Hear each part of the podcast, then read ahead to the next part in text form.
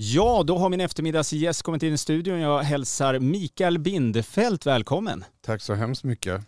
Eh, Mikael, eh, du är ju aktuell med en utställning på Norrviken. Kan du berätta lite om den? Hur länge som helst kan ja. jag faktiskt prata om den. Eh, nej men jag blev kontaktad av, eh, av Norrvikens, en av projektledarna där i november förra året. Och sen så träffades vi några stycken i Stockholm i december och så kände vi väl allihop att det där var ett härligt och kreativt möte som eh, ja, vi åt lunch, liksom, man kände att vi besjälades av samma saker. Eh, av trädgård och eh, odlande och att ha fingrarna i jorden och att det fanns en kreativ, kreativitet. Så, där. så att vi kände att det där skulle väl vara otroligt roligt att jobba med. Och då antog jag det där uppdraget. Och sen har jag hållit på i sex månader och projekterat det. Det är ett liksom jätteprojekt. Eh, och jag har ju såklart inte gjort det där själv utan det är jättemånga som har hjälpt mig. Men du är liksom designen bakom, kan man säga så? Ja det kan man absolut säga. Designen eller formgivare eller inspiratören eller allt ifrån liksom de stora övergripande dragen ner till var kronärtskockorna ska stå eller ligga. Eller om de ska stå eller ligga. Ja, för det kommer vara en hel del ätbara saker. Ja, men det är ett av temana. Det är ju just det att eh, odla det som går att äta och ta hand om det som man själv odlar. Det är ju liksom väldigt mycket så som jag själv tänker på mig eh, i min egen trädgård. Att jag odlar ju mest saker som går att äta och har gjort det till en ja, en, en, både en kul grej men också en kunskap som håller på att gå förlorad som jag försöker ta tillbaks lite grann. Min morfar lärde mig ju väldigt mycket sånt att lägga in och sylta och safta och salta och sådär. Ja, så det är där det kommer ifrån? Absolut, i allra högsta grad är det det. Det, för det är ju inte det första man tänker på eh, och det vore ju generalfel eh, från min sida att eh, dra igång för mycket kanske på trädgård här nu. För det är ju så att Mikael Bindefält är ju ett varumärke som har skapats under lång tid. Och hur började den resan? Oj. hur mycket tid har vi? Ja, precis. Ja, om du tänker dig i, liksom i, i termer av att ordna stora storslagna event och fester och att skapa PR runt dem så började väl det skulle jag säga eh, senare delen av 80-talet. Mm. Och det blev liksom en, en, en, ganska naturlig följd av att jag var eh, relativt nyflyttad till Stockholm från Göteborg. Jag var frisör på den tiden. Jag var eh, om jag får säga det själv, oerhört duktig faktiskt. Jag, var, mm. eh, ja, men jag hade liksom alla kända personer i min stol där som på frisörsalongen. Så att, eh, jag klippte alla artister och eh, skådespelare och tv-producenter och journalister. Alltså alla gick till mig förr eller senare under de där åren. Och det var egentligen det nätverket som man från början ville åt inte mig som festarrangör utan man ville åt liksom mitt kontaktnät. Och jag lyckades få rätt folk att komma till rätt tillställningar och vid rätt tid. Men eh, jag, jag, jag, tänker på det, hur många visste om vad det var som egentligen var reklamgrejen för? Alltså de, de här kändisarna som kom eh, mm. och tittade exempelvis på en bio eller var på mm. en fest eller något liknande, mm. hur mycket visste de om själva produkten? Eh, nej, men jag tror att de flesta som gick på de eh, tillställningarna och blev fotograferade visste absolut vad det var för eh, vad det var liksom för överenskommelse man ska säga att de var där av en anledning och så. Det tror jag inte var någon, eh, någon som stack under stol med men det var väl mer media som hade lite svårt att, och hålla isär begreppen och sen så valde man istället för att liksom skriva om att det egentligen handlade om en ny typ av PR och kommunikation så, så, så valde man att förminska både mig som person och hela fenomenet. Eh, och... Det var det jag tänkte komma till nämligen, för att du blev ju festfixaren. Ja. Och inte kanske PR-geniet. Nej. Eh. Ja, men det var ett sätt för media att, trivial, att delvis trivialisera det som jag jobbade med för att man inte iddes riktigt att eh, gå in på vad, var det, vad det egentligen var jag gjorde och det, det nya i det. Men gjorde det ont i dig?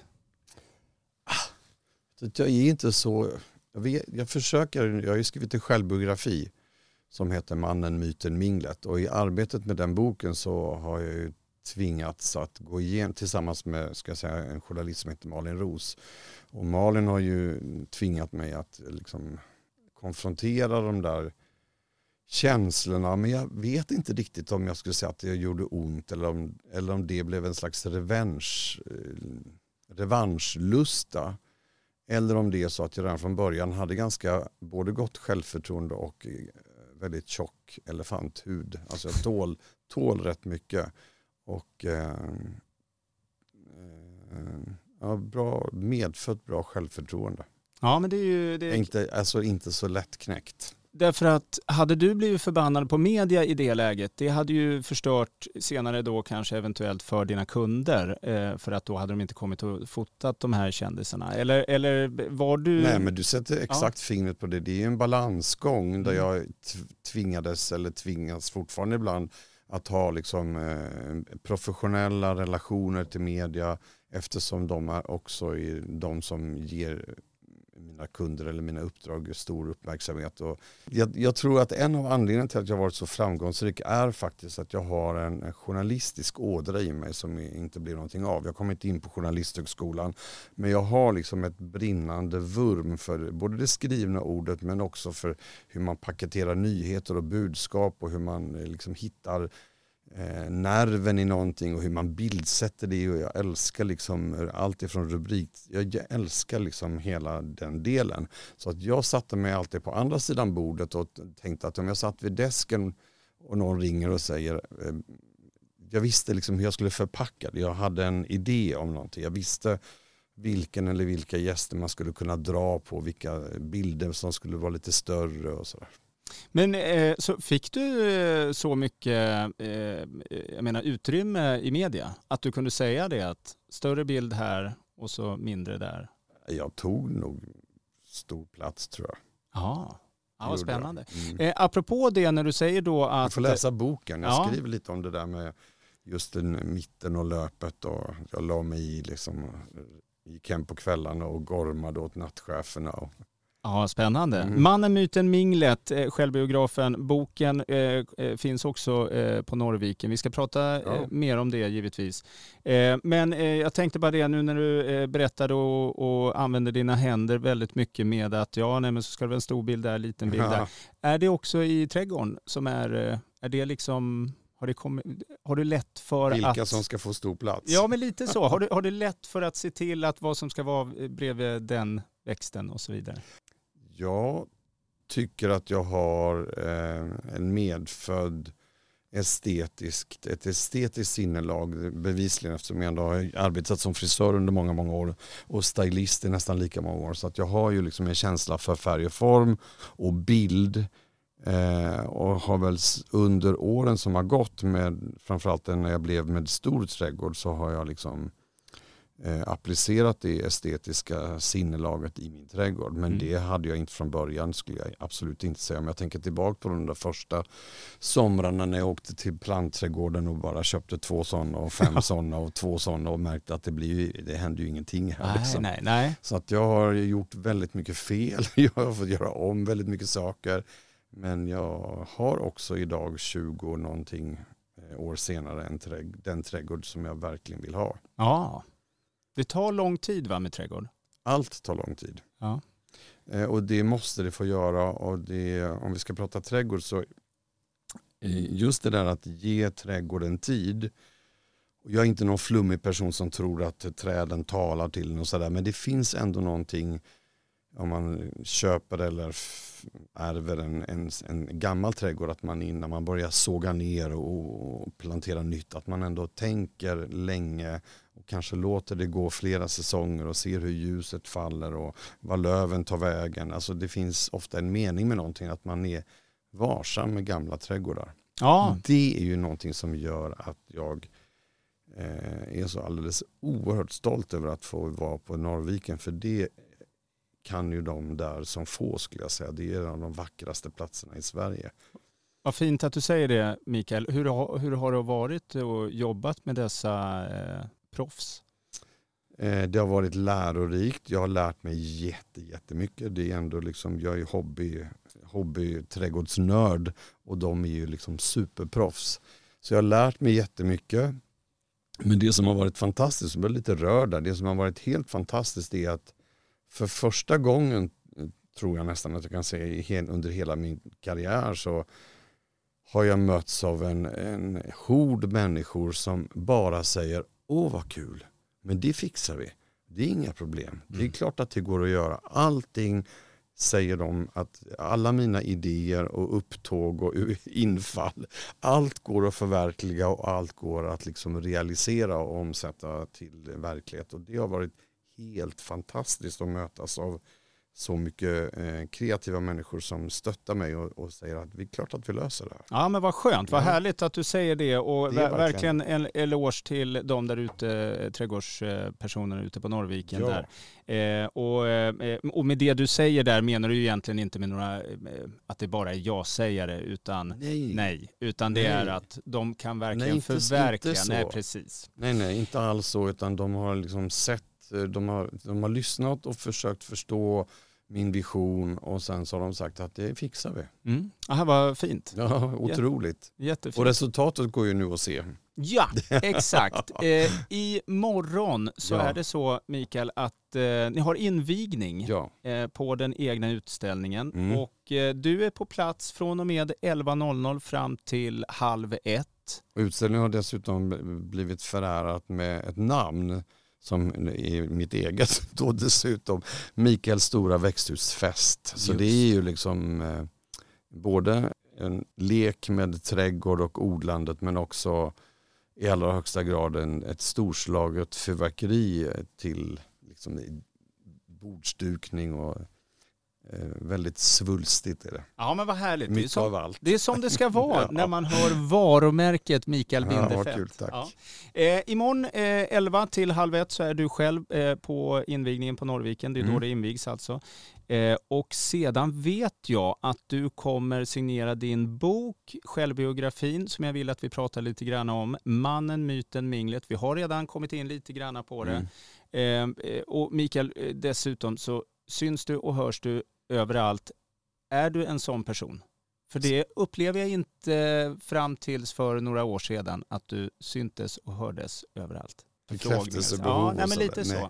nej, jag tycker nog att jag håller isär begreppen väldigt, att jag är jätteduktig på det. Det är kanske det jag är bäst på, att hålla isär begreppen. Jag har ju i allra högsta grad ett väldigt privat liv och en väldigt privat sfär och en väldigt privat familj. Eh, och att jag tycker att Eh, det vi gör i familjen eh, försöker ändå, om inte vattentäta skott så i alla fall nästintill. Så att jag sköter mina uppdrag och då ger jag allt och försöker vara både tillgänglig och kreativ och, och bjussig liksom. Eh, och sen så åker jag ut på landet och är med familjen med min son och min man och våra två katter och då är jag, om inte någon annan så i alla fall lite annorlunda skulle jag säga. Mm. Men eh, fortfarande så är trädgården väldigt viktig för dig eh, även ja. hemma? Ja, ja, ja. ja. Eh, Mannen, myten, minglet, där har vi då boken, din självbiografi. Eh, eh var den svår att göra? Fruktansvärt. Ställde hon mycket frågor eller var det nej, mycket tankar det, nej, som det är kom? Inte, det är inte gjort så ska jag nej. säga. Alltså, jag ska inte ta någon credit för, från Malin Ros överhuvudtaget för hon har lagt ner ett fruktansvärt stort arbete och utan henne hade boken antagligen inte blivit av. Eh, så det är inte så, men det är inte så att jag har suttit liksom med en bandspelare och så har vi läst, berättat om saker och sen blev det en bok. Jag har ju varit oerhört engagerad i i varje mening och varje ord. Det är ändå mitt liv det har handlat om. Så vi har gjort det där väldigt mycket tillsammans. Men det som har varit svårt är att jag har gått genom livet och, med, och levt i någon slags villfarelse med att jag tror att jag har varit väldigt duktig på att självterapeuta om man kan säga så. Alltså, jag tänker alltid att jag resonerar med mig själv och jag löser problem och jag är så himla duktig på att se till att reda ut saker som har vad säger man, skavt lite grann. Om det har varit saker i familjen eller när jag var yngre och, och allt. Ja. Människor jag har mött så där det kanske inte har riktigt funkat som det skulle. Men i, när vi har suttit och skrivit den här boken då märker jag att eh, jag har ju kvar de där såren. Det gör ont fortfarande och vissa saker har jag blivit ledsen och sårad av och jag har liksom valt istället för att eh, ta itu med dem så har jag kanske som många andra bara gått vidare och, och eh, haft mycket annat att göra. Så det har varit väldigt liksom, nyttigt och lärorikt och det har varit en kamp. Eh, Malin har ju tvingat ut mig på djupa vatten där jag inte har befunnit mig förut. Jag har ju varit väldigt privat med det privata. Eh, så det har varit svårt. Jag har eh, sovit dåligt. Jag har processat saker och drömt mycket om barndom och alla möjliga saker. Men, Nyttigt. Ja, det är det va? Ja, faktiskt. Alla kanske skulle göra en självbiografi. Eh, sen skulle inte så många läsa eh, ens egna. Men din Mikael är ju, eh, det är ju någonting. Det är ju, du sätter ju verkligen de här tre M eh, verkligen. Mannen, myten, minglet. För det är liksom, för en utomstående så är det en, eh, det är en rätt bra sammanfattning. Du skulle kanske lägga till trädgårdsmästaren ja, också. Mm. Men det blir, inte, det blir inte lika snyggt. Nej, precis. Vi måste ha allitterationen. det får ingå i mannen. Ja. Eh, men mannen, myten, minglet, för det är ju, det är ju en myt kring eh, Mikael Bindefeld. Det är väldigt få som har eh, någon kontakt eller någon sådär, eh, komma in på en fest eh, mm. som min uppväxt eh, mycket byggde på och sådär. Så det, det, är ju det är spännande. Jag tänker inte riktigt så mycket på det själv faktiskt. Nej. Det är, nej, nog, men... det är nog en av sakerna som eh, har gjort att jag har liksom eh, hyfsat sunt, eh, alltså vid sunda, sunda vätskor skulle jag säga. Att men vad... jag inte tänker på mig själv i de termerna. Vad är en, liksom en fördom som folk har om dig? Oj, det tror jag det finns massor. Jag vet inte om jag gick runt och oroade mig för eller ängslades över över det då skulle jag nog ha fullt upp tror jag. Eh, jag hinner inte riktigt bry mig så mycket vad folk tror och tycker. Jag tänker att jag gör saker som jag tycker är bra och som är djupt förankrade i mig och eh, så får man väl liksom tolka det därifrån. Jag, gör ju, jag förstår ju att, det, att det, för en utomstående så kan mitt liv ses som aningen spretigt med eh, PR och kommunikation och företagare och min, min stiftelse som jag lägger väldigt mycket tid och pengar på. Eh, mitt judiska engagemang, familjen och alltså det, ja, det är rätt mycket olika plattformar. Liksom. Mm. Men det är ju lite som livet är för eh, var man skulle ja. jag säga. Det, man börjar någonstans och hamnar. Jag har blivit eh, lyckligt lottad som får jobba med det som jag eh, både är eh, intresserad av och hyfsat begåvad på. Eh, jag tänkte vi skulle avsluta lite med det vi började med. Eh, för jag har tänkt på den eh, frågan sedan första stund. Klipper du någon fortfarande? Nej. Inte alls? Inte någon. Nej, men det är ju skam. Ja. Det är ju skam när du var så duktig. Ja. Det är, jag tror, vad kan det vara, 25 år sedan kanske? Men, men skulle du kunna, ja det är klart. Det sitter väl, det är som att cykla eller? Jag tror det lite grann. Jag tänker inte ge mig på om du vill ha luggen klippt. Jag försöker få min son ibland och tigger och ber om jag vill inte att pappa ska klippa luggen lite. Nej. Men om man lägger av, eh, bara en liten kortis mm. till, om man lägger av då för, eh, vad sa du, 25 år sedan? 20 någonting. Ja, men ish, 20-ish år sedan. Är man kvar då i hur man klippte då? Eller skulle du lätt kunna göra eh, liksom den senaste frissen nu? Ja, svåra frågor. Nej. Nej men jag tror nog att eh, alltså på 25 år så utvecklas ju, förändras ju både det estetiska men också kanske tekniken. Man kanske mm. klipper lite annorlunda och sådär. Mm. Jag tänker inte ens på det. Nej. Jag tänker liksom inte på hur folk ser ut i håret eller sådär jag tittar mest på, eller tittar mest på, men ibland så eh, slås jag liksom av de här bilderna. Eh, Schlagerfestival 85, 86, 87, 88, 89, kanske till och med 90. Och alla de jävligaste frisyrerna, alla de låg jag bakom. Allt. det på, och det var vet. de som, som väckte liksom uppmärksamhet. Det är ju allt från Piccadilly Circus, Pernilla Wahlgren till Lili och Susie och alltså jag mm. gjorde freestyle och allt. All, alla. Och alla ville ju se ut så. Eh, och vad heter, men det är ju en pendel. Så det kommer tillbaka och då kanske din pendel är tillbaka. Att, Nej, vet du vad, nu räcker det med trädgård, nu är det frisör igen. Ja, jag tror du verkligen det. Nej, Nej, det gör inte jag heller, men det var en vansinnigt rolig, rolig tankesövning. Så kan det vara. Mikael Bindefeld, Mm. jag är superstolt att eh, du var min eftermiddagsgäst idag här på Radio Båstad. Tack för att jag fick komma hit och välkomna till Norrvikens trädgårdar och titta på min utställning. Får jag säga en sak till bara? Jag kom på det att vi måste tala om att utställningen är öppen varje dag hela sommaren från 10 på morgonen till 5 på eftermiddagen ända fram till den 24 september. Och allting som odlas i växthuset tar vi tillvara. Vi syltar och saftar och, och eh, lägger in och så säljs det i eh, Norrvikens eh, Butiken. eh, lilla butik och sen så finns recepten på inläggningarna på deras webbsida. Oh, Kul va? ja, det var en jättefin fantastiskt. eh, eh, cirkel som Ja, sluts där. Precis så. Mm. Tack Mikael för att du kom. Tack snälla, tack.